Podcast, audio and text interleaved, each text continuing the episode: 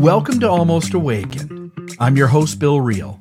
We explore human development here, spirituality, psychedelics, sexuality, and more. Our aim? Equipping you with tools for a fulfilling post religious life. This is Almost Awakened. Welcome to another episode of the Almost Awakened podcast. Uh, I am your uh, host, Bill Reel. Grateful for the chance to be with you today. Uh, Amanda, how are you doing?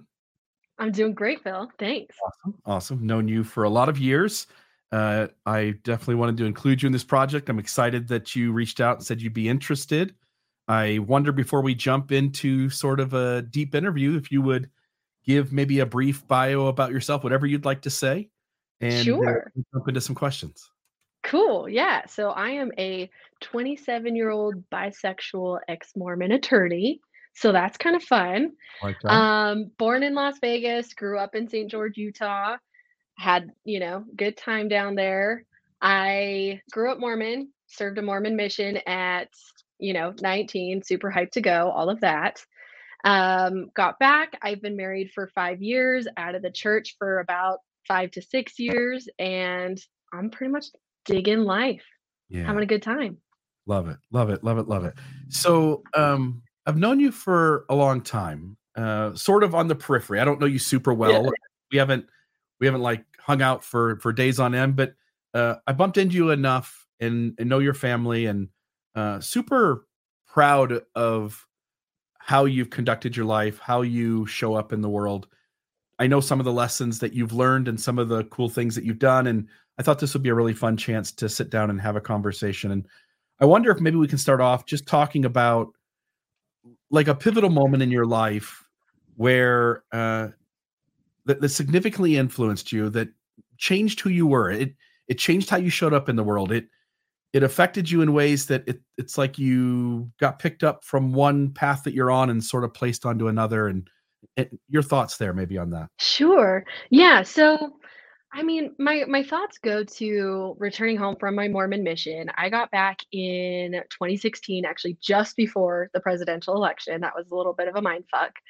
Um, because I was very strict on my mission, obeyed the rules, didn't watch TV, any of that. Yep.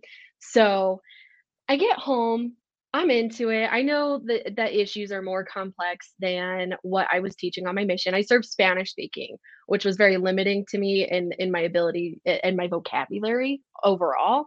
Um, it prevented me from really ever engaging in too deep of conversations on my mission. And so we kept it very, very simple, very shallow. Plan of salvation, kicks ass. Yes, let's do it. Okay.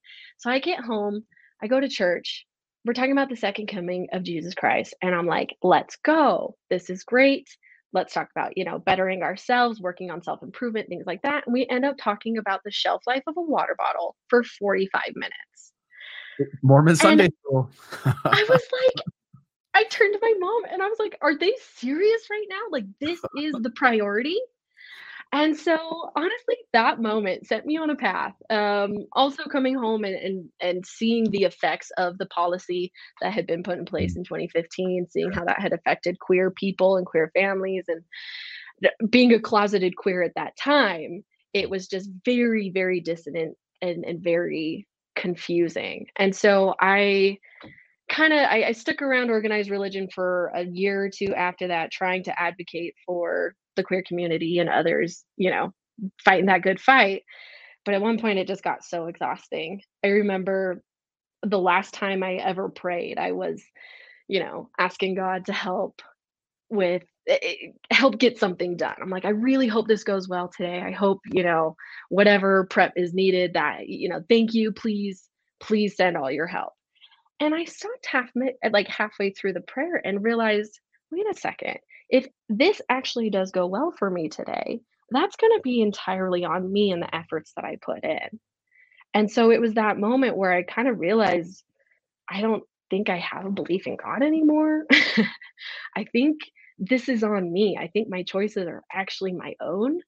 And that was kind of existential in a way, like super exciting, but also very scary in the sense that if something goes wrong, I'm accountable. I don't blame it on the devil. I don't blame it on my lack of prayer or scripture study. I blame it on my lack of preparation for the actual task at hand.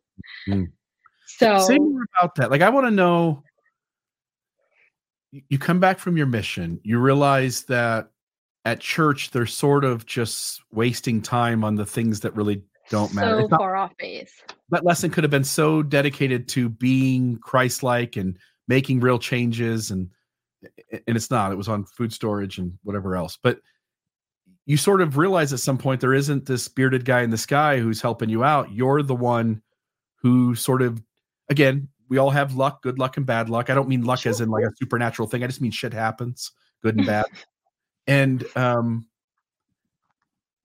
but without a supernatural being up there directing the affairs of the world, you sort of have to take ownership for your life.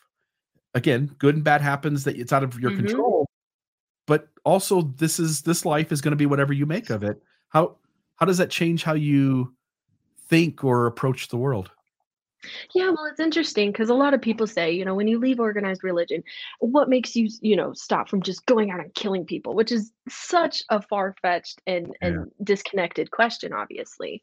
But it was existential in the sense that realizing, eh, you, you know, in Mormonism they tout um, agency, and you you have these choices, but really most of your choices have been made for you and kind of guide you through your life, right? And so taking on the full responsibility of having to make my own decisions and also realizing that other people, whether they believe in God or not, are also making their own choices. And not only am I accountable for my mistakes and kick assness, you know, other people are are are similar in that sense. So it made me a lot more angry at the organized um, leadership of not only Mormonism, but generally organized religion. I mean, it's not across the board. My belief isn't that organized religion is bad, but there's there's too much human bias in the leadership that I can see at this point in my life, knowing that in my opinion, there's very unlikely a God or at least Mormon God up there telling these men what to do. And really, these are personal choices that they're making that greatly and deeply impact people and their families forever. And I, by forever, I mean this this life on earth. Yeah, not not for time and all eternity. Exactly. I, I'll tell you, somewhere along the same lines, when, and I don't know when it was, five years ago because I've been out in southern Utah for eight years or so, and um, it really was this moment where I left because I had joined Mormonism as a convert. Mm. I, I was the bishop in that ward. I just had so much street cred. I really could have done whatever the heck I wanted, and they would have just loved me and let me get away with it. And moving away from those people, I I sort of had to separate friendships that had lasted essentially forever versus whether the church was useful or true in my life. And when I came out here to Southern Utah, I, I started I started to like not accept the the um in Mormonism you check boxes rather than do real life changing work inside. And so if I do my home teaching, if I show up to church on Sunday, if I wear a white shirt and tie, I'm a good human being. Meanwhile, whether I say shitty things to my kids or shitty things to my wife or whether I think horrible thoughts about people and behave in ways that are less than sincere, that's not important to being a good Latter day Saint. And uh, when I came out to Southern Utah, I started to really be sincere about looking in the mirror and confronting like my unhealthiness and saying like I don't I don't want a free pass anymore. I want to really be responsible for who I am and how I show up in the world. And I found that when I set religion off to the side, similar to what you're saying, when I set religion off to the side, I became accountable and responsible for who I was. I could no longer make excuses because the religion said, "Oh yeah, don't worry about doing real life-changing work. Just do your, you know, do your home teaching and you'll be great." Um I started to really take seriously who I was and what was going on inside. And it sounds like you did the same. Like once you got to sort of step away from religion, you said like I'm going to be I'm going to be the creator of this incredible life that I'm going to make. Yeah. Honestly, no, that's really on point. It's interesting because I went on my mission pretty nuanced. I know I, I we Mhm. grew up very i- in my household. It was very honest. We would pause conference to talk about, you know, questions we had or where that might rub us wrong, you know, things like that.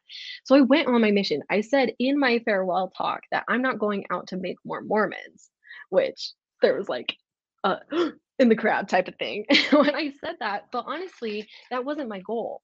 I thrived on my mission um, under the, the the the the layer of toxic positivity. In my opinion, I Mm. actually extended my mission by 30 days and stayed as like a specialized sister training leader who went around and you know trained eh, in depth all of these other missionaries sister missionaries that needed help and my my president my mission president kind of used me as a pseudo therapist for them and I I loved that role. I really did, and I made so many friends in my mission. But similar to what you're saying, once I decided to step away, I actually did post publicly on Facebook um, announcing that I had decided to step away primarily because of the the issues with the queer community within the church, but also the harm done without any responsibility acknowledged. And I literally watched my followers, not that I care about my follower count, but I watched my followers dwindle down. I Mhm. lost about 10 to 15 that first month.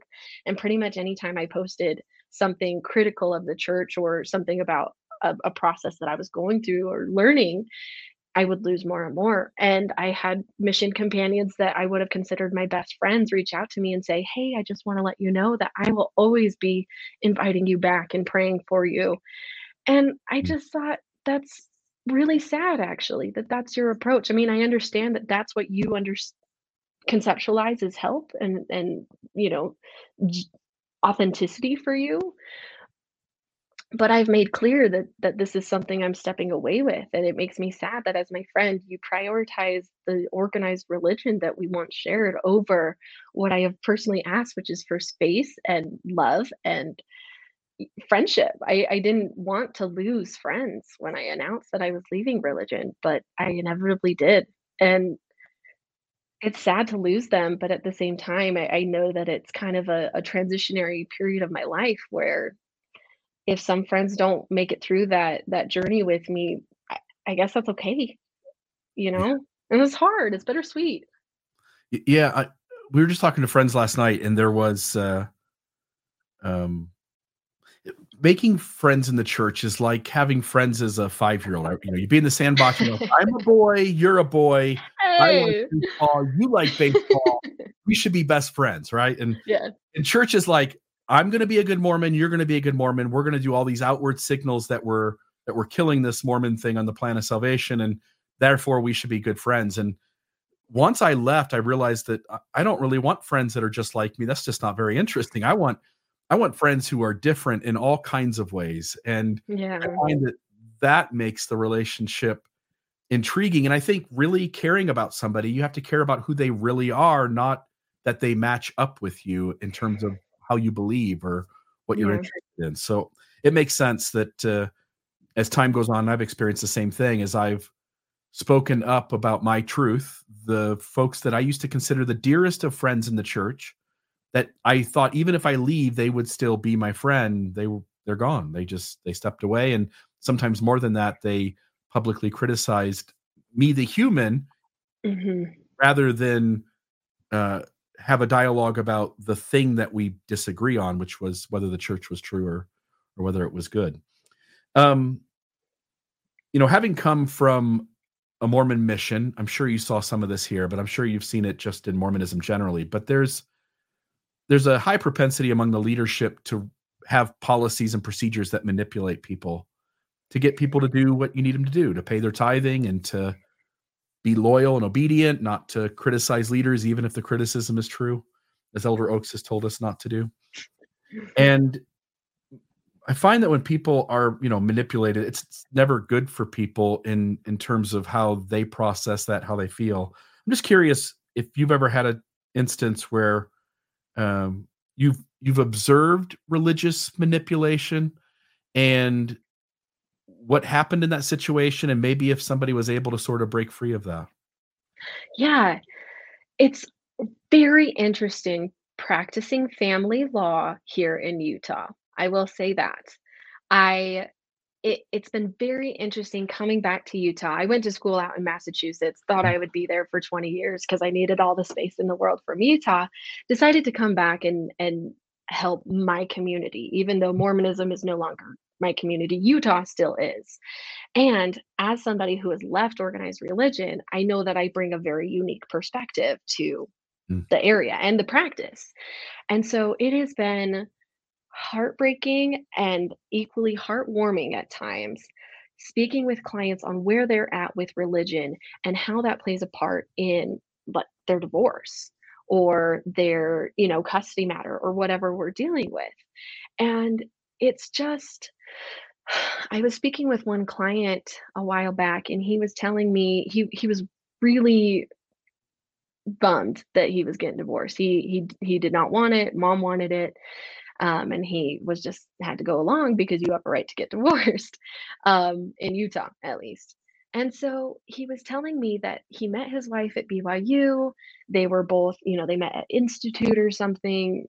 And he had an interest in another girl at the time, but this woman in particular, the woman he ended up marrying, felt like she was going to be a good general authority's wife.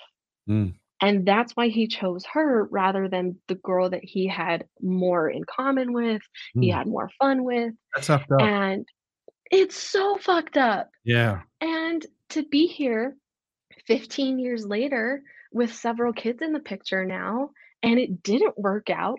He's not a general authority and she's not a general authority's wife. It just, but, but that indoctrination just had itself entangled all the way until the end and he even still he let me know he had distanced himself from the church but it was so so interesting to sit there as he looked at his life in retrospect and why he had made the choices he did and how honestly I, I mean i don't know if i could say regret on his behalf but it that's the message that he was communicating that it would have been nice if he had felt like he could choose somebody that he actually got along with rather than the woman who appeared as though she was going to be the better general authority's wife because that's the standard we have or we're taught It's a it's a shitty situation, right? Like the world doesn't do perfect at raising us to be healthy human beings. Like the my public school education fucked up too. It wasn't just Yeah. Um so we can't lay all of it at the feet of of the religious unhealthy religious systems but it seems like the normal way to find your life partner if you want a life partner if you don't want one like don't don't have one but if you want a life partner it seems like the easiest way the science shows that people who should date like 17 people before they Oh. know who they are and who they know and, and before they know what they want in some other person what Yeah. they want the skill set to be and the flaws to be and what they can deal with and not deal with. And in mormonism it's like no no no no. Any two people can make it if you have the gospel of jesus christ at the center. Uh, don't date for very long. Get married really young. Have lots of children right away. It is all of the entrapments to trap you into a relationship that you would have never gotten yourself into to begin with and maybe it works maybe it doesn't. But it's gonna it, it is most it's it's a good recipe to have the best chance at having a lonely unconnected life with the person that you're married to. Yeah, having the goal to have that spiritual threesome they recommended a few years ago. It just invites, you know, if you're looking for that intimacy and that real connection, it's it's hard if there's some other presence there that's commanded to be there. yeah Honestly, I it's it's really interesting working in divorce and I like I said I'm currently married, been married for 5 years. It's going pretty well. Um but a few a, a while back he asked me my spouse asked me and he's like, "Hey, so you deal with divorce like all day every day. Like should we talk about that?" And it's been helpful in my own relationship in the sense that divorce is now a very objective thing for me. It's something that I do deal with all day every day pretty much right and it it allows me and my my spouse to have very open conversations mm-hmm. about what would lead us there and what would help us avoid that you know and there's always possible that divorce is on the table and from what I've seen. I've seen couples who have been together for 45 years and are now in their late 80s and deciding to get divorced before their end of the life because that's what will bring them joy. And that sounds so sad. And it Mm. is so sad to watch. Mm. But I also am honored to be part of helping young people get divorced. I'm all for marriage if it works out and you're in a healthy relationship. I want to make that clear. But if divorce is something you think you need, you should probably talk about it. And maybe that's what you need. Maybe you were good for each other for a couple years, maybe not. And uh, but uh, when it comes time to separate, I really am honored to be part of that journey for people. I know it's stressful and scary and sad and sometimes happy and it's just such a messy process and to be able to to help somebody go through that, get out of that situation for better or worse sometimes and to help them move on with their life is it's an honor, honestly. Yeah. And to do so with my own priorities in mind and having things go amicably without mudslinging if possible, you know? I love litigation. I love fighting in court, but I know that's usually not the best option for clients if we can avoid that. And so, oh, it's messy, man, but I love it. What what are some of the things as of someone who's married for 26 years, I love my wife dearly, and like relationships are hard.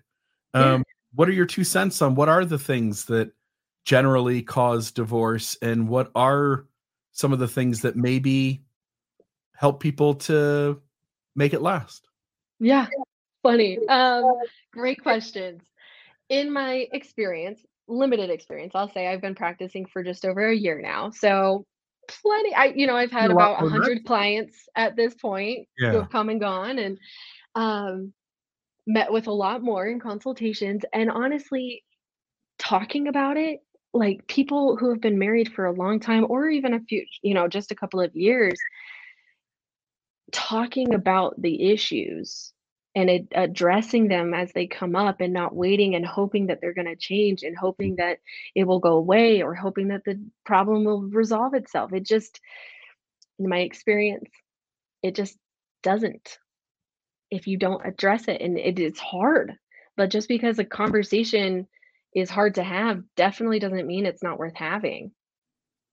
It's a- and it's sad to see it's funny because a lot of people will say you know well we were dating and then we got pregnant so we got married and we thought we could make it work because we have a kid now but that's one other thing I would say. Please don't get married just because you have a kid. I mean, unless you think that that's what's good for you. Mm. It's it's sad to see how many why children or are why every so many people stay together. Mm. Um and and yes, divorce does have a, an intense effect on kids obviously, but sometimes the the the positives can outweigh the negatives and vice versa.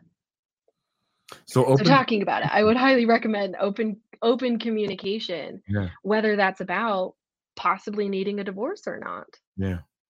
Yeah. Just like lay stuff on the table, talk about it as it is, and deal with it because pretending it's not there, hiding it away, wearing your mask, it's It's there, really- man. doesn't make anybody feel better. It's just, No, yeah, I love it. I love it. just Um, it. Yeah. So another question here is to talk about myth for a moment. You and I both know, I, you know, I, I've, the stories have been told in your household about how all of, all of it's made up, and there's so much importance to myth. I mean, myth does bind people together. We we know from like books like *Sapiens* that myth is really a integral part to a large group of people working together for the perpetuation of the society. And big tribes kill small tribes. And so the big tribes with the best myths win. And you can see that even today. I mean look at the countries that pose the greatest threats the countries that have the best ability to thwart those threats. Uh, there's certain myths that bind everyone together to think they're the good guys fighting up against the bad Mhm. And I think myth again, myth is useful. And when we go to the we go to the movie theaters and we watch, uh, uh, you know, Captain Marvel or Spider Man, and we know that those aren't real characters, and we know also that the lessons about good and evil are of value to us. Most of us got our perception of good and evil from watching cartoons as a kid or television and and these characters don't need to be real to convey that but somehow in the world of religion myth stories are really quickly made to be literal stories that we all have to believe in absolutely. Abraham really did try to take his kid up onto the mountain and kill him you know? And that doesn't seem to i mean it seems to work and there might be a degree of uh, coherence among the people but it also passes along a lot of ideas that are bad judgment calls you know that you should you're you should let your daughter you should compel your daughter to marry her rapist if the rapist pays you for the trauma he imparted. It's ridiculous. And yeah. so any ideas around how to make use of myth without it needing to be believed literally? And maybe what what it would take for religion to begin to distance itself from imposing myth as literal for it to work Oof, those are very big questions it is um it's interesting to see I mean, in one sense, as Sapiens, the book Sapiens points out, law is a myth. Law is just something that we've decided on and we all just agreed to adhere to, right? And so, in one, at law school, oh boy, let me tell you about the myths we talk about there. You know, we're talking about case law from the 1800s that doesn't even stand anymore, but that has that has led to the law that is in place today sometimes that's very gross to talk about because mm-hmm. it's so antiquated. But in the sense of religion, these myths that are that are used to create this unified body, like you were saying, the large tribe generally prevails. And so having these unifying myths um, is productive for sure, whether you're a, a business corporation or a religion, right?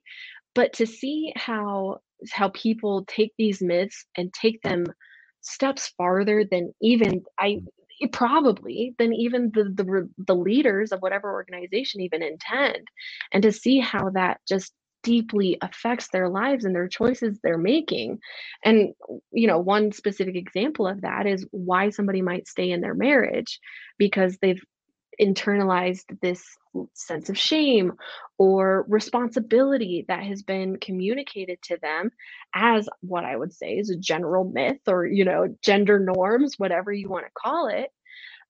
But it's used to keep people in their place. And so to to address that is is really hard if the person who is is in and not to say I don't have my own myths that I follow, but the myths that stem from the organized religion that stem from a level of coercion and intended coercion mm. and to see how that trickles through and just seeps into people's lives even further than what might have been intended is it's it's sad to watch and and i it's funny because as an attorney I, I have a responsibility to not try to be a therapist I was on track to be a therapist before I, I switched to being a lawyer. And sometimes when people start talking about their perceptions and things like that, I just woof, I think whoever and whatever that I am, you know, morally obligated to stay in the objective with my clients and not try to go to those places. But at the same time, in my position of you know generally people trust their attorneys hopefully and i hope that i have that relationship with my clients and so trying to suggest things or pose questions to them that might allude to the fact that what they have internalized for years, if not decades, is a myth. And that is something that they can overcome and that, you know, isn't real, no matter how real it is to them. And so it's a very delicate balance.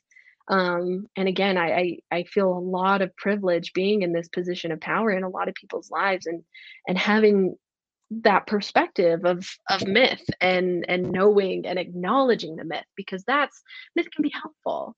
Um, but it's important to acknowledge it even if you continue to follow that myth. And and again it's in my experience i just it, it can be really difficult to have or help somebody acknowledge the myth as such yeah if they're you know still clinging on to it really really tightly yeah but something magical does happen when somebody begins to realize that almost everything is made up. It's all myth. Like uh, like the United States of America and the line between it and Mexico.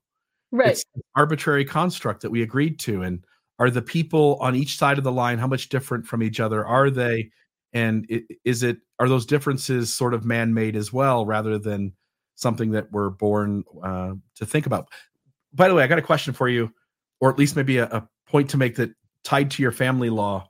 It, you made me think of it when you said like a lot of our laws are sort of based in this uh, these Christian myths, and they're Mhm. not all good too. And you said like in law stu some, some in law school, some of these would be really gross. And I'll just say, like, you go back to the 1800s and still today to some extent, but you go back to the 1800s, and some of these states had on the books, uh, you know, the average age of marriage, or not the average age, but the lowest age of marrying was like 14 years old, for instance. And I was thinking one day, I'm like, I don't think the government officials made 14 the lowest age of marriage because they were worried about 14 year olds and 15 year olds having sex. It seems to me that having on the books of the age of 14 allowed grown men to then marry 14 year old women without 14 year old girls without being in trouble with the law. Yeah. If you take I- a step back from it, you can really pretty much see what's going on. Yeah. That's what I was talking about in the beginning. You know, taking accountability for myself and my own actions and choices also helped me realize the choices that people and generally men in positions of power Mhm. are making for the general population, whether that be through, you know, the Mormon church, another Christian organized religion, or the US government and other, you know, other governments, state, local, whatever. But the personal bias that goes into it. And there's so much effort put in by you know the government or whoever to to to communicate that this is good this is of course this is normal here's why they give you like a um a- distraction. They say you know this is why we're doing it so that 14 and 15 year olds don't have sex. But really like sure that is a consequence of of the law sure but why was that put in place? Why really? What is the driving year old have sex who's going to get punished anyway? Like if a 13 if 14 year old is the legal line and a 13 year old and a 15 year old have sex what's the punish like that's not real. What's real No. is when grown men are, want to sleep with children and they don't want to go to prison so then the unhealthiest among us and as you point out usually men end up in positions of being able to make the laws and then they collectively decide like hey nod nod wink wink 14 is going to be the line. Yeah, like all their buds just scheming this out. It's it's pretty gross. it's icky. Yeah. Yeah. It's it's you know the ignorance is bliss is is is definitely real. You know it'd be kind of nice to not be able to see all that in in the inner workings of pretty much everything we interact with every day but because it's exhausting to to see the bias and to see how that actually you know if you're in the right position of power how you can make your goals happen Mm. if you have the right lobbyists or whoever on your side you know and it just ugh like there was it's hard to like 1870 and i'm trying to picture myself sitting around with these other grown men in positions of power. And as the conversation happens about what the law should be around age of consent or marriage and to hear grown men go no no no no i i I think, I think it should be uh you know 14 well well well senator johnson i feel like 13 would be a better number you know and and the reality is that anybody I, I would like to go back and go i want to do some data checking on the folks that decided 14 was the age. I would like to know what were the ages of their wives? Who did they marry?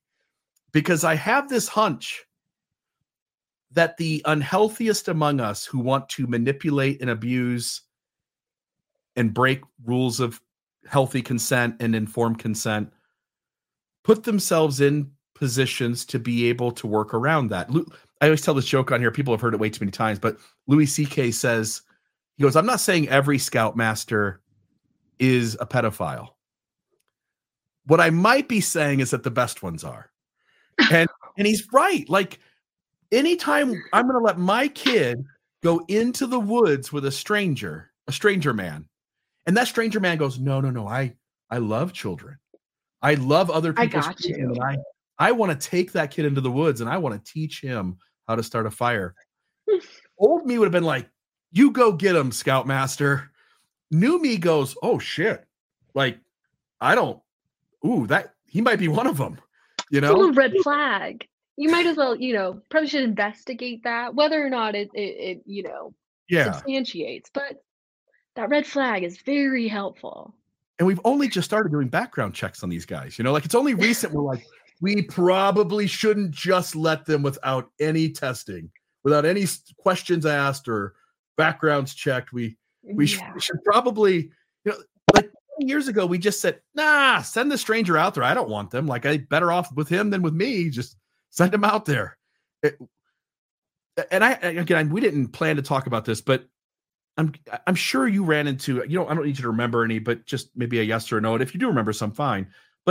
In school and in, in your college, you're you're going getting your education in law. You had to have so many times seen how the law works and it being based in like Christian rules, and you going like, mm, I don't really think that's the best way to do this, but that's what we do because that's that's the only lens we saw through. Yeah, I will definitely agree with that. And honestly, I don't know what my future looks like. You know, like I said, I'm 27, I'm a year into my law career. I don't know what my future looks like. But one possible future reality for me is is definitely working on the legislature mm. to to help with the laws here in Utah. And mm. honestly, I would say my opinion of family law in Utah is is pretty good right now. I mean, we got some some issues here and there, but it is nice to be working in a, in a field where it there are a lot of attorneys and, and and otherwise people in the community working to get rid of historical biases here mm. in Utah. And there's always going to be a human human bias when you're working with judges and commissioners and things like that but it is refreshing to be able to tell a dad that I'm meeting with that, yeah, the court has worked really hard to understand that mom is not the default better caretaker for the kids. Mm. Some cases, yes, that's true, but some cases, no. And we need to not have that default expectation. We need to have both people come on their merits as parents and, and have that conversation type of thing. Yeah. Um, but it, it's it's it's tough though because i you know I, I communicate that these efforts have been made and and they've written those biases out of the law they used to be written into the law mm. that there's an assumption that mom's the better caretaker and that dad has this burden to prove that he can mm.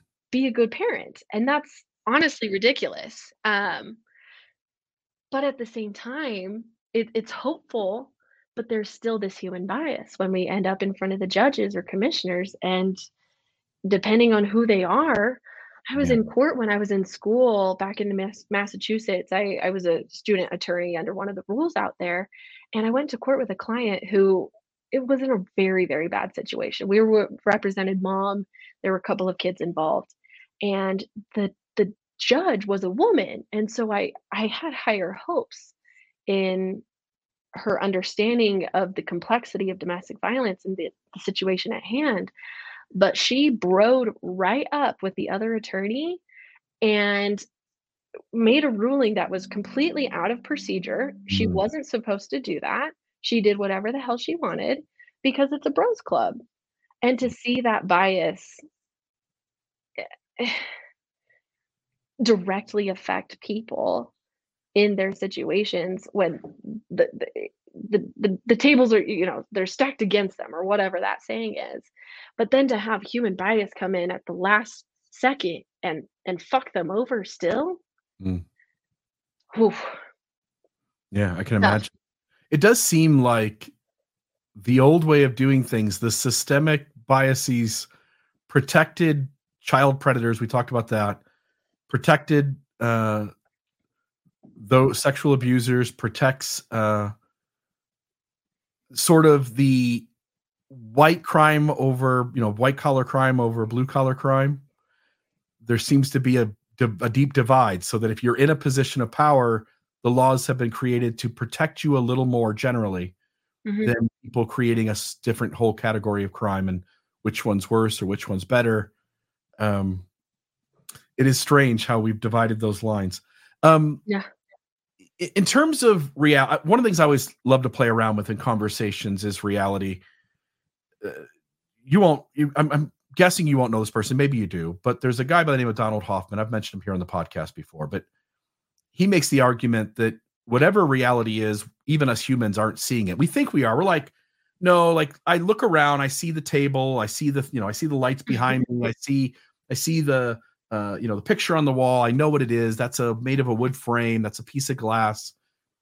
But what he argues is that we all intuitively understand that every other species of animal sees through their eyes, perceives their surroundings differently than us. Cats and dogs are mm. an easy one to point to, right? Cats see in like green and yellow, and dogs see in black and white or something. And we also realize that cats and dogs pick up on things with their senses that we don't.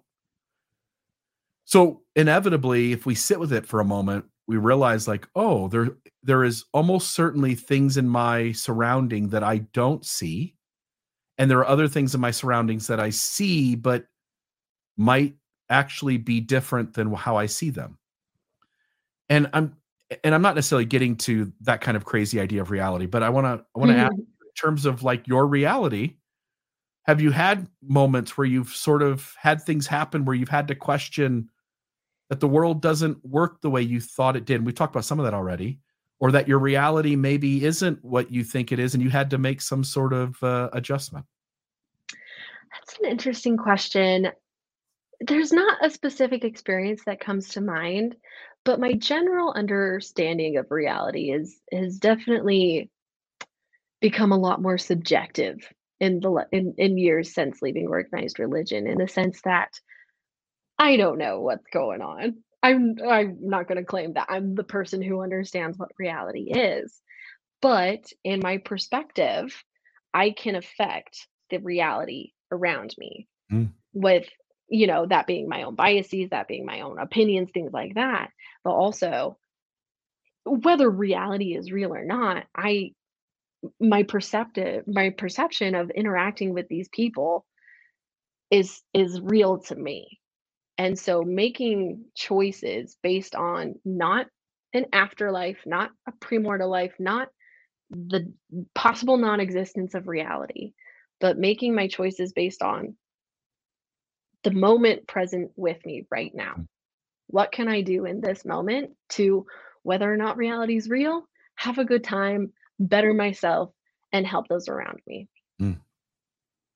Yeah, that's the secret. And, and it just brings me so much more present you know it's funny because there's sometimes you know there's been a few moments in my career specifically where i have had a big success and i you know call my dad or something and i'm just so excited so hype so proud of myself mm. and i know my past self would have attributed that to god or the holy ghost or some you know the holy spirit whatever but being able to to just exist in my own reality, which is me. And I, my efforts got me where I wanted to be and where I was able to feel that excitement. And to be able to own that in my own existence is just, it's really empowering and just so beautiful to to be able to have that retrospective perspective sometimes knowing that I would have attributed it to something else but no this is this is me and my badassery that got me here, you know? Yeah, the the moment the moment I did that too, the world just showed up like it was I'm not saying it was easy. Like there's still shit that happens, but it was easier to feel good about the world around me. It was easier to be considerate of others' happiness and well-being while also fighting for my own needs. Um, mm-hmm. Being present as you're pointing to, allowed me to sort of be aware of all the important things that need to be thought of in this moment. Um, I, am with you. I, I think the idea of being some sort of, I don't want to say meditation, but some sort of practice that brings you back into this moment on a regular basis, I, I think is so crucial to us human beings developing into something that's better tomorrow than it was today. I agree. Yeah. Good stuff. Um, I know you're a fan of Brene Brown. I know that uh, a lot of conversations have uh, happened emanating from you or with you in the space talking about vulnerability and what the, what the power of you know again Brene Brown's book Power of Vulnerability what but what the power of vulnerability is which is that people get to feel safe you get to feel safe being all of you and people get to feel safe being all of them. And I'm I'm just curious if there's been a, like a story from your own life where embracing vulnerability uh, led to a, a deeper connection with another human being or a group of people whether leaning into vulnerability created uh, maybe a monumental difference in your life at some point. Your thoughts on vulnerability? Sure. Yeah. So, I mean, it. I kind of take myself back to leaving organized religion. I needed to figure out who the hell I was, what mm. I care about, what my priorities are, and for a lot of people they end up you know in another organized religion or another type of community like that and for me I found a lot of truth in the Enneagram. Mm. Um, and I don't know if you talk about the Enneagram much on, yeah. on this. Okay, I'm, great. Yeah. Perfect. So I'm an Enneagram too. And when Ooh. I when I was originally typing myself, I was like, no, I'm an eight, I'm a hard ass, you know, I'm a challenger and whatever. I did not want to be a two because of my pers you know, because it seemed like a helper, a, a two was a helper, somebody who is innately intends to help others before themselves. And for me, in distancing myself from Mormonism specifically and the gender roles that women take on in that, I did not want to be a two. I did not want to be a helper. But taking the time to to read more about it, to read about all the other types and come to terms with I am absolutely an Enneagram 2. That is who I am, and that's okay. So learning that one wing or the or the three wing. Which which I'm one, one wing. Yeah. serpent, which by the way, in your line of work, I was going to guess that uh, you you are leaning towards the one wing. I love that. Okay, so cool. Yeah, and it's funny. So so reading more about the enneagram, um, kind of gave me some context as to to myself and and where my vulnerabilities lie. Knowing that I love to help people, but also I need a little bit of recognition for that. That mm. was something I read. When I read it, I was like, that's not me. But I think about it and I'm realizing if I'm actually being authentic and eh, giving myself space to feel what I'm feeling, I do. I really appreciate. I love helping. I love doing the work. I love interacting with people who are in need of help. But having that thank you is yeah. also very important to me. Yeah. And so it's been really interesting in the sense of being a young queer woman attorney in Utah. Mm-hmm. Now, in law school, there were a bunch of stats always shared about how, you know, pretty much 50 50 it's a 50% men to women ratio in going to law school at this point, mm. sometimes mm-hmm. even a little bit higher on the women's side. Mm-hmm. But I was recently in a training for new lawyers here in Utah, which shared that only 20% of attorneys in Utah are women um, and pe- uh, persons of color was like mm. six percent. It's it's real bad. So there's a heavily predominant white male presence here as you know in the attorney community and so coming in with you know this newly discovered authenticity for myself but also coming up against the you know black gray, blue suit, men, you know, you got your ties, you got your mm. it's just it's a whole vibe. It's probably not the best word, but it's almost like a tidal wave that I'm mm. coming up against mm. as this young queer woman who wants to stand out and wants to be vulnerable and authentic with my clients and the court, but at the same time, trying to balance that with fitting in with the other attorneys, making sure that they don't just write me off. But if they do write me off, I can try to come back and, you know, show them who's boss type of thing. But in reality, it is just such a delicate balance. And so, you know, whether my authenticity shows up in wearing a pink or purple suit or whether that shows up by me, you know, communicating openly with my clients, it's honestly, it's a balance I'm I'm still grappling with, and I probably will grapple with my entire career. Um, and and it's exciting to be somebody in the field that wants to stand out but in reality it's also sometimes nerve-wracking to to be that person who who wants to not be the blue you know not be in a navy blue suit in the room full of 200 people so Yeah. i don't know it's it's really it's such a delicate balance and i would never claim to have a perfect balance there I, you know, some days I do better, some days I don't. Sometimes I give in to wearing just all black and and trying to communicate like I'm a dude type of thing. Like it's just Yeah. oh, it's Like it's the internally really want you to be you. It tries to pound you to fit into a box. yeah, and I don't want to. No. But also, if it's for the betterment of my clients, like I'm willing to fit into that box. yeah. Yeah. You, need to you're willing to compromise parts of yourself in order to benefit the people that you're serving or working for.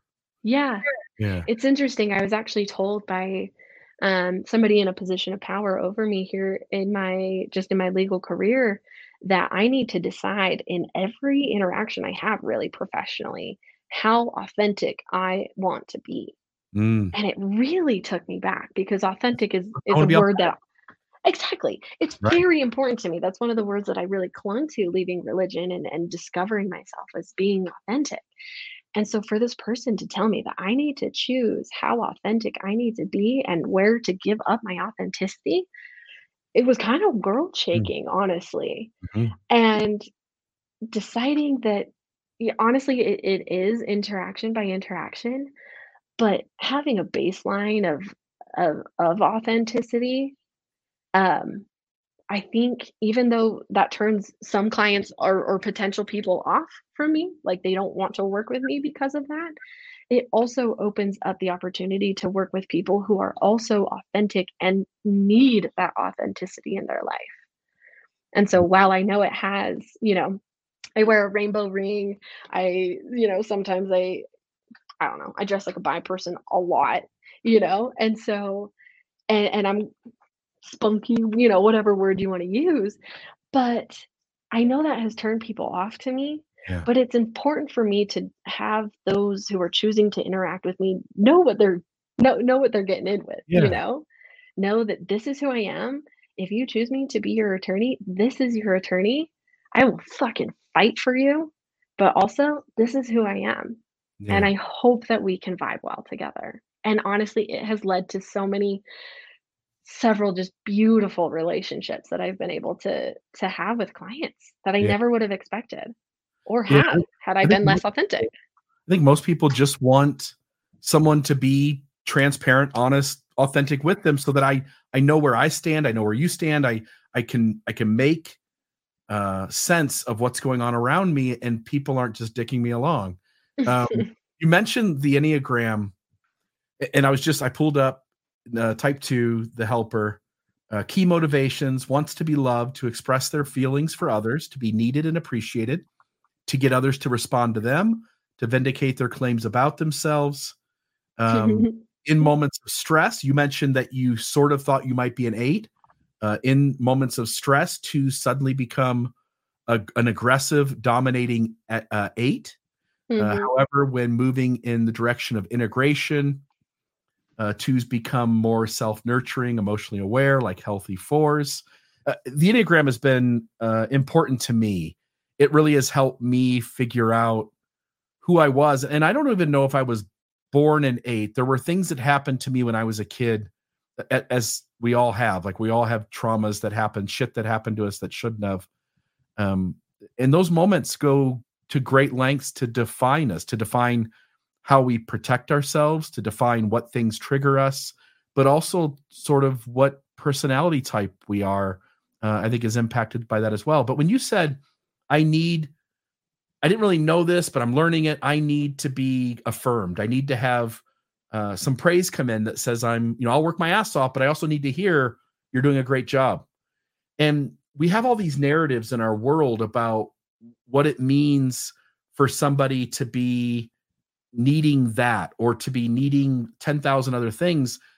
and we ought to just come to some realization. I hope we do, and I think we're getting there that we're all different and what we need and what we don't need, what we like, what we don't like, what we want, what we don't want, it simply isn't the same from one person to another. So while some people might be able to easily compromise themselves to get themselves ahead, other folks are going to go, no, like this is who I am. I'm to I'm to show up as all of me and if that works for others or not, that's not my problem. And how people navigate those two extremes or find some sort of compromise in the middle is an independent individual choice that every person is making. And uh, I don't know, like the idea that of praise, that seems like a normal thing that most of us humans need. Some mm. of us more than others. Some of us need significant amounts of validation, and others of us don't. That doesn't make a story about good or bad. It's just about how we're different than each other. And uh, I, anyway, I think great points, and I'm I'm simply trying to highlight that you're hitting the nail on the head. That you know, as you show up at your work wanting to be your authentic self, there are some things you have to do to compromise to the system.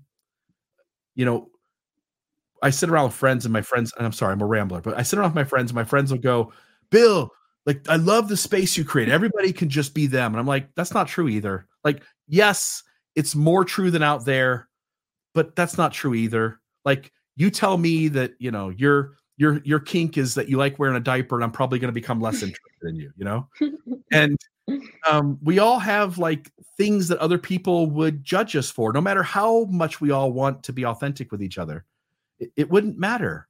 And so on some level, like you have to find people that you can fit in best. You're always going to be hiding parts of yourself. We all want to be as much of ourself as is acceptable and we know which parts we can compromise in order to fit in better and get ahead in the world and we're all making those complex decisions about how we navigate all of that in real time and we're bound to screw it up and hurt each other as we do so anyway yeah.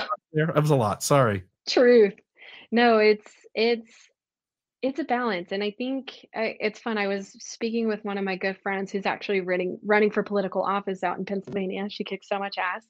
But we are talking and you know in her line of work she is a young woman of color in a predominantly older community and she has to you know we were just discussing this this really delicate balance of being authentic while giving you know curbing to the system where we where we can and like it, it feels kind of disgusting to acknowledge that there is part of you that has to conform but if that confirmation allows you to meet your goals mm. while still protecting the authentic parts of yourself that you will not that are not negotiable mm. i think that's a way to to try to deal with that in in the sense that if your goals eh, helping you know helping my friend if she attains her goals she will be in a position of power to be able to help so many people with an open liberal mind. And for me if i'm going to put my foot down and be not conform at all to the system around me i'm going to lose opportunities to grow in my career. I'm going to lose opportunities to to work with certain clients. Mm.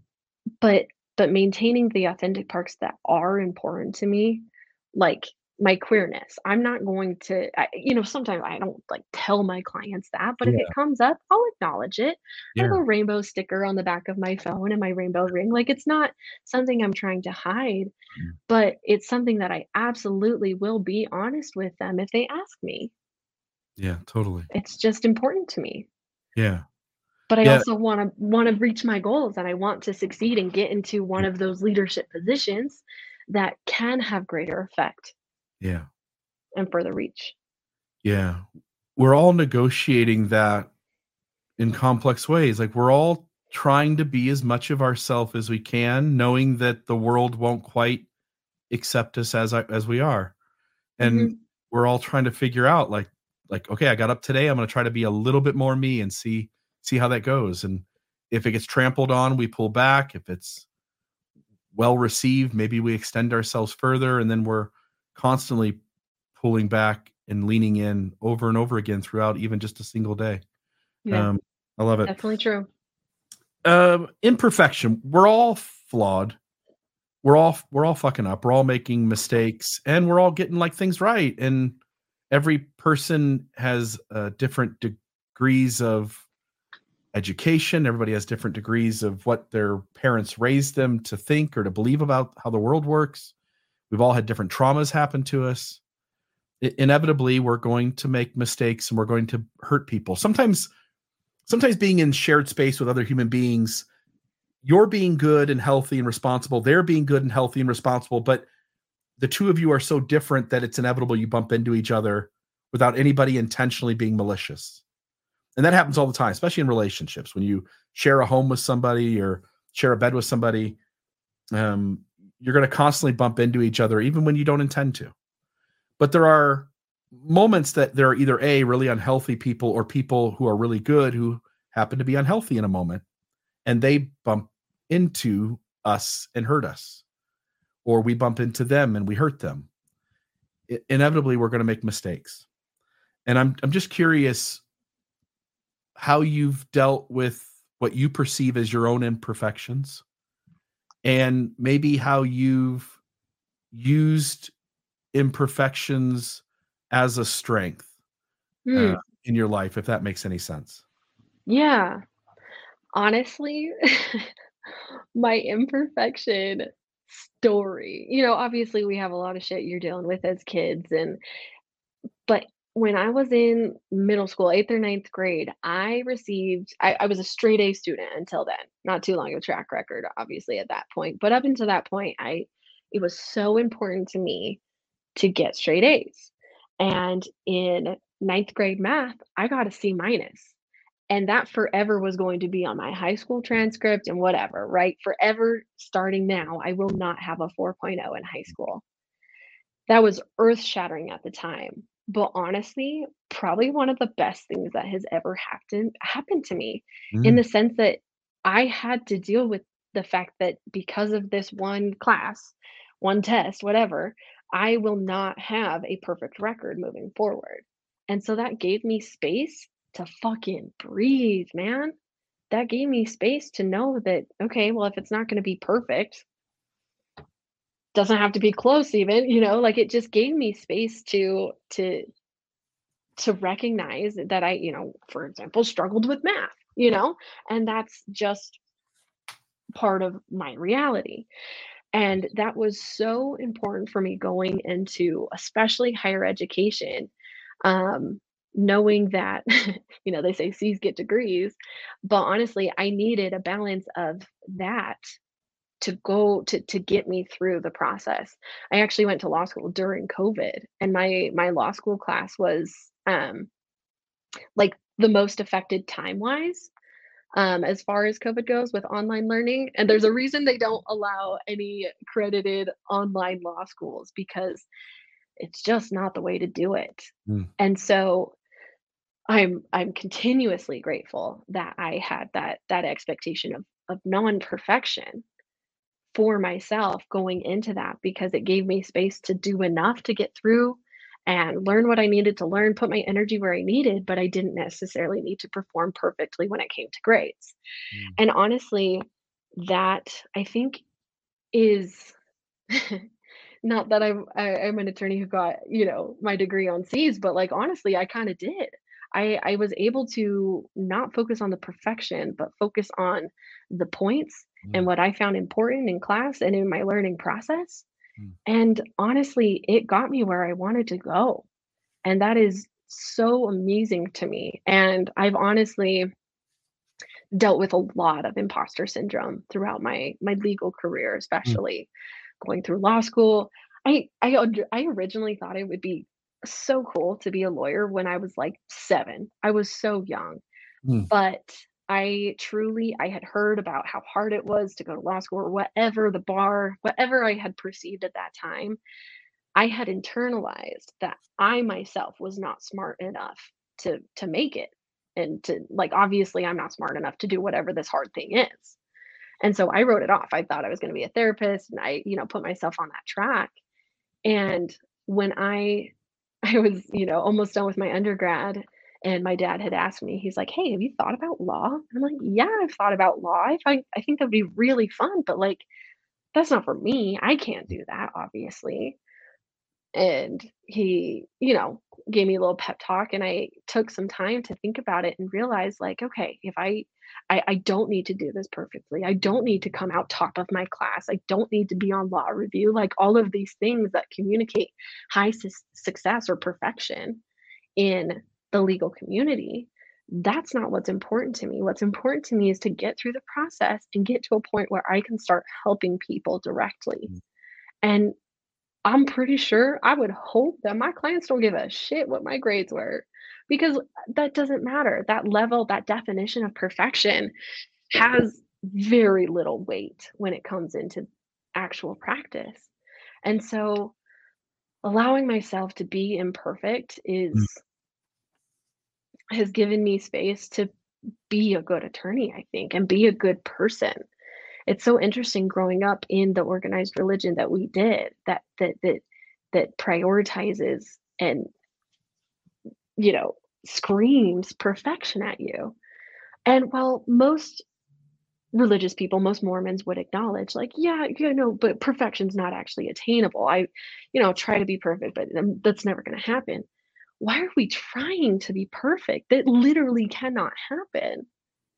Define your i, I think it's so such a false special and yeah. yeah to define your own standards and and go from there to to try to strive for this level of perfection that's extremely subjective mm. anyway it sounds like perfection is this objective standard but it's it's mm. just not and so to to spend time and energy striving to get there when really if you're reaching your priorities it just it's been a gift to me to not focus on on trying to be perfect. It's funny, one of my brothers did not have a similar experience. He's still trying to strive for this perfection in his schooling experience, and it's draining. I just am very appreciative of myself in giving myself space to be, not even try to be perfect. Fuck that. Yeah. It's not real. I love that. Um, I was a, a C student throughout school from kindergarten to through college. Uh, I was just a C student. That's all I was. Yeah. And I see myself as intelligent, but I just didn't work. I, I didn't want to. I didn't want to do the things they said I needed to do to get the A. Like you, I found the things I was interested in, and like I loved history, and I read, you know, I read books on Abraham Lincoln and Martin Luther King, and I stored a ton of information in my head, but it just wasn't the uh, sequence of information that they said you needed to have to be the great student. Mm-hmm. And, and I'm lucky. Again, it could have gone. It could have gone in a different direction. I could be doing a job I don't like. I could be uh, showing up in the world having to because of that lack of putting the effort in to get the A's. Uh, I could have ended up being um, having a life around me that I wouldn't like. I, I'm lucky in that I've been able to use my way of thinking and the things that I was interested in and putting information in my head, and I've been able to turn it into a way to help people and to have really cool conversations.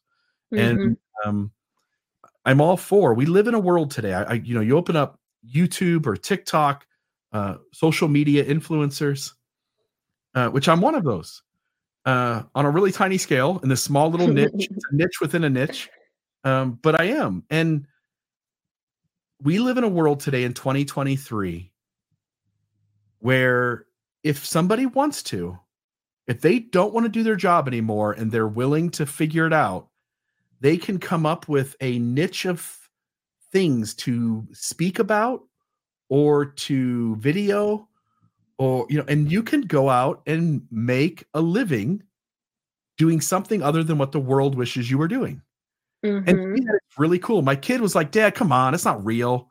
I said trust me. I said you could go down to the fucking dog park three blocks down the street record dogs for an hour, put it on YouTube with you dubbing over voices of saying things that would match what the dogs are doing, and put out a hundred videos, and you'll fucking sooner or later, if you do it right, you do it better, and you do it, you know, you do it well, you'll have a hundred thousand followers and be making, you know, 10 grand a month on YouTube. We live in a world today where you really can not do things the way the system said you had to do it And if you look back all the way through time, it were it was the people who bucked the system in the first place who seemed to get ahead often if they if they were smart about how they did it. And so I just want to say kudos to you for going, look, I'm going into a certain kind of law. I'm going, I know what it takes to help people in this space. I'm going to focus on storing those pieces of information in my head. And the periphery is simply, I need to do enough of it to get through to be able to have the degree behind you on the wall and to be able to help people. Um, kudos to you for being smart enough to know you didn't have to be perfect. You only needed to be good at the things that would help the people that you would serve. So good to you. Good. Thank you. you. Yeah. Hell yeah. Um, you maybe more than most people, you go into a courtroom, the judge, maybe the judge likes you, maybe the judge doesn't. Maybe the other lawyer thinks shit about you, maybe they don't. But you sort of are paid to manage the conflict for the person you represent and then their lawyer is paid to manage the conflict that that their client represents and so you come into a courtroom with another lawyer with a jury with a judge and there's all this uh human conflict dilemma going on what are your thoughts on conflict resolution? What are your thoughts on getting along with people that you disagree with? What are your thoughts on how to manage conflict in a way that doesn't hurt the other person and doesn't allow them to hurt you? Yeah. I mean, the my answer might feel obvious, but it my role has allowed me to to practice remaining objective you know, remembering, trying to remember, especially in those moments where we're in the courtroom. I will note there are no jury trials in Utah for family law matters, so I'm never in front of the jury for for now at least. Um, but remembering that that this isn't about me um, specifically in my role. This is me advocating on my client's behalf, and for me to personally get caught up in the the drama and the issues because there is never lacking drama in my field. Mm. Um, but honestly, you know, in general, conflict There's probably less in copyright law. There's probably less in cop maybe in copyright law, but in family law, there. yeah, there, there has got to be drama every day. It there, there is, and yeah. honestly, it's very exciting. Sometimes it gets a little exhausting. Yeah. But but honestly, trying eh, eh, eh, and I know that it's really hard and nearly impossible, but trying to remain objective in those situations of conflict. Mm. If there is a direct conflict situation like where it is presently somebody is upset with me whether it's the other attorney whether it's the other party they're upset with me taking a fucking step away is so underrated. Mm. Like whether that is myself dealing with the conflict, whether that's my client who is asking me for advice because she still lives in the house with her current spouse that they're divorcing presently, mm. it's taking a step away, allowing yourself to to try to approach it objectively. And and again, I know that's nearly impossible advice in the sense that conflict is in, innately subjective. You are feeling conflict because of some perception or subjective feeling that you have. But if you're actually looking for resolution, I think the efforts are are, are attainable. I think you can tr- at least attempt, and and and also acknowledging that conflict resolution is not on one person. Mm. It's just not. It's not on me. It's not on my client. It is a whole team effort and to also give your safe i would say myself or my you know a client if i'm talking to them giving yourself space to acknowledge that even if you put efforts in to resolve this conflict there's a chance that it's not going to work and that doesn't mean it's on you. Yeah. Yeah. I'm, I'm learning a there are similar... some conflicts that just don't get resolved. I'm learning a similar thing. I'm in therapy right now. I recommend it for everybody. Everybody should have a therapist uh, I've got a really good one. If you live in Southern Utah and you want to know who my therapist is, reach out to me. I'll I'll share it. But really good therapist, and uh, he he he his modality is this thing I've talked about in the podcast before called IFS, internal family systems, which is you mm. treat the parts of you inside as if it's one big family. And there is conflict. I got parts that want to do the world one way, and I've got parts that want to do the other. And we all do it. We all go, well, there's a part of me that would like to go out tonight, but there's a part of me that would like to stay home.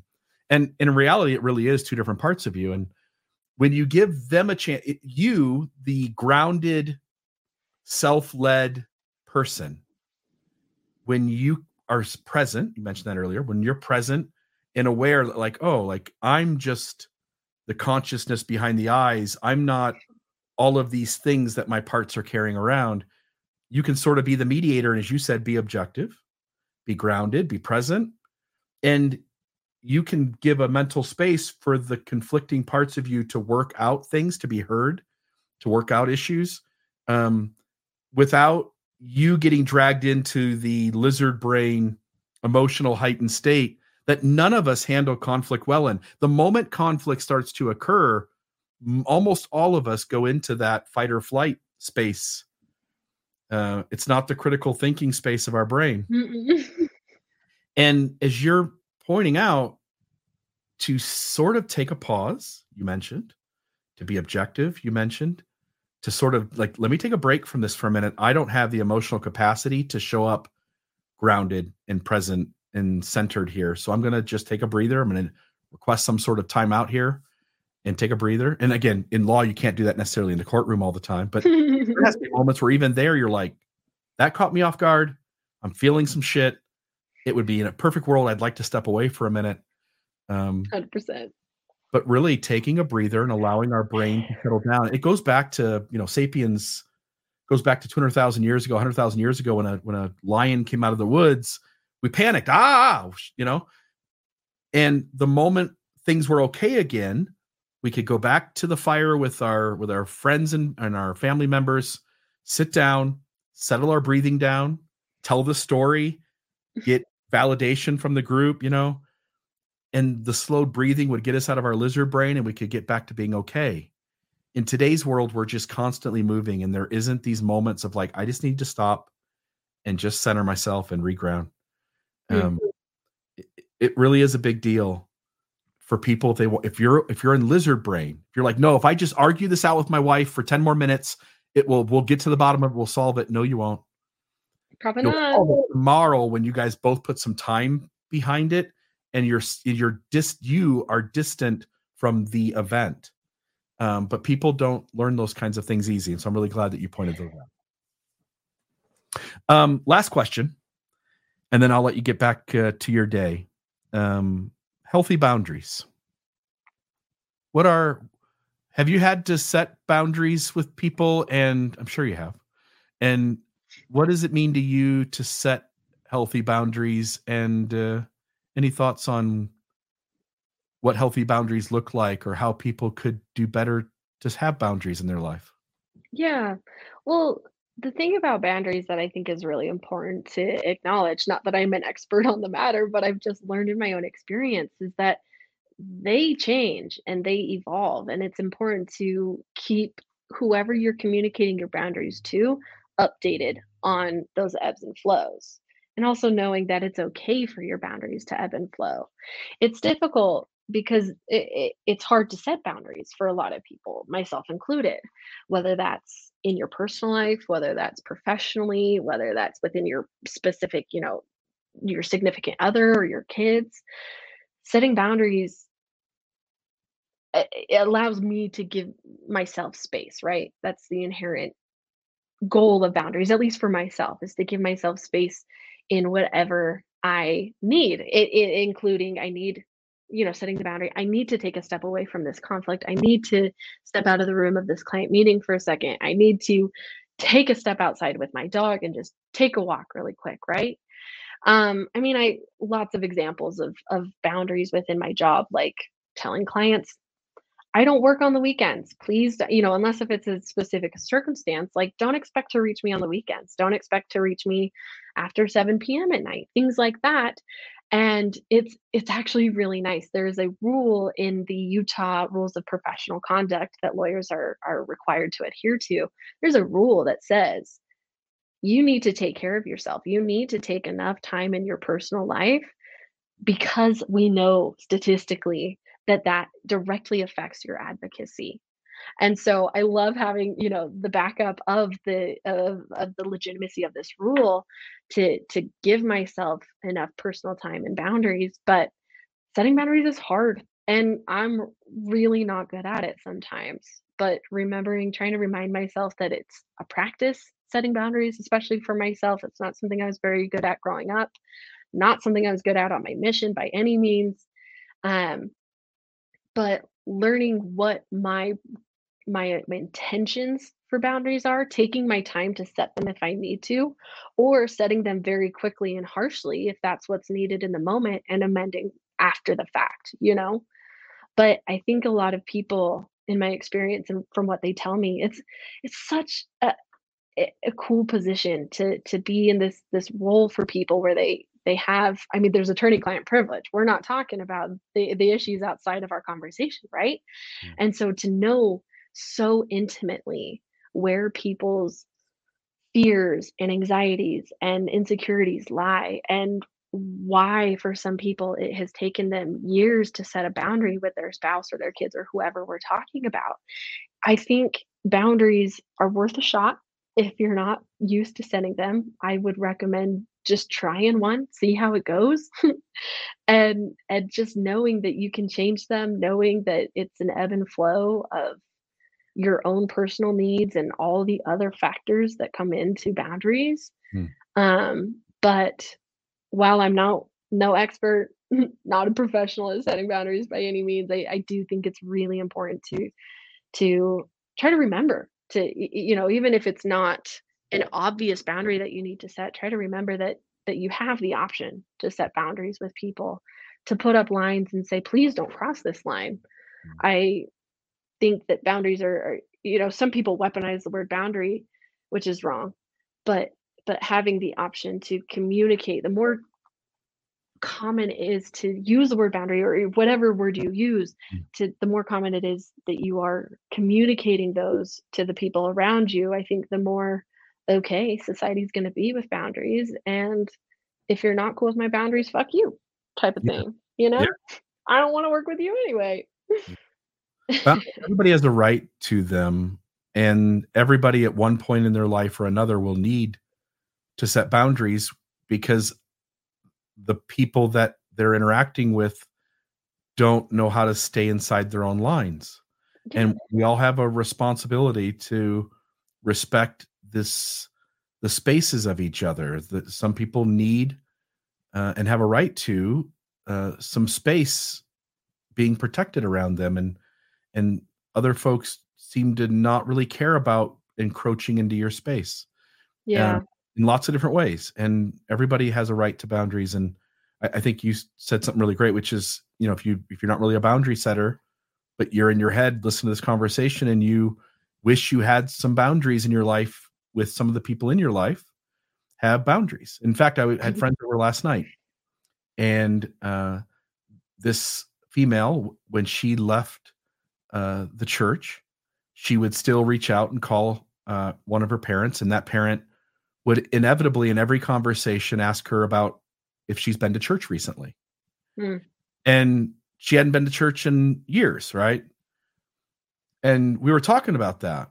And she uh she's in the middle of going like, do I I know there's risk of the relationship. Maybe I set a boundary though and it feels like I need one. I'm I'm nervous about what that means but on some level you i think you always have a right to tell another person hey you're keeping me from being able to connect with you in a way that's healthy for me and i feel it's really unhealthy when you do xyz and our relationship is going to work better for me if you'll respect these boundaries if you'll yeah, not almost, you'll not make church part of our relationship for instance it's almost an act of love to communicate boundaries especially to those in your immediate circle mm. to allow them information on where you're comfortable and where you're not because otherwise how the fuck are they supposed to know yeah and, and some people don't care but some people really do and so to be able to communicate that to them and give them instructions a lot of people don't intuitively know and how would they know exactly where you're comfortable and where you're not, even Yeah. if you are married for 20 plus years. Yeah. Yeah. And and if you set boundaries, it it may and probably doesn't go the way you hope it goes. It probably goes something other. And inevitably you will set boundaries with some people who take that offense at that practically and behave in more unhealthy ways that you wouldn't want them to. So I, I totally get like why some people don't in order to maintain a relationship that isn't healthy that is important to them and i understand why people do when the the getting bumped into is just more than they want to deal with and it isn't necessary for them to deal with it and uh, but i think setting boundaries is another complex issue in human interaction that uh, isn't isn't really a simple thing to solve. And so i know why people negotiate all that differently but it, I- think you gave a great idea which is try it. Like everybody needs them. Try it. And uh, i know in the last few years i've even within my marriage like i've set boundaries with my wife that now she understands where i'm coming from. As you said it's a gift. You give somebody. Um and she set boundaries with me like hey i don't like it when you do this thing. I don't want you to do that thing anymore. And i know that that thing hurts her and so i'm going to stop doing it and if i don't stop doing it then i'm the dick you know and and that's kind of the one golden rule anymore for me and my friends is just don't be a dick don't be a dick Amen. anything else you want to say before we close up i really appreciate the time we've gone just a touch long so i want to let you go but um, i really appreciate all that uh, all that you've shared today Thank you. Yeah, it's it's really great chatting with you, Bill. I love the opportunity to be here and share my perspective. Um, I love my job, and honestly, if any of your listeners are in need of a family law attorney or a conversation with one Mhm. here in Utah, I know mixed faith marriages are it, it, it inevitably is a is a factor Yeah. in whether you're staying together or separating. Yeah. And I would love to chat with anybody and and help them through this process. how can people Um, find you yeah, so I'll leave my email. I'll have you leave my email in the in the notes. And if you if any of your listeners want to shoot me an email, I'd love to set a time to chat with them, whether we're conversing by text, email, or phone call, whatever they're more comfortable with. Mm. I'm here for it. Okay, folks. So if you are in need of some family law in Utah with somebody who has a uh, awakened perspective, uh, we'll have the email here for Amanda, and we'll uh, give you guys a chance to reach out. And um, I know you well enough to know that, folks, if you do reach out, you're going to get somebody who treats you like a human being with compassion and uh, knows their craft uh, well enough to be of superior service to you. So, thank you so much for your time today, and appreciate uh, all that you do in the world to make it a better place. Thanks, Bill. Same to you. Okay, take it easy. Thanks.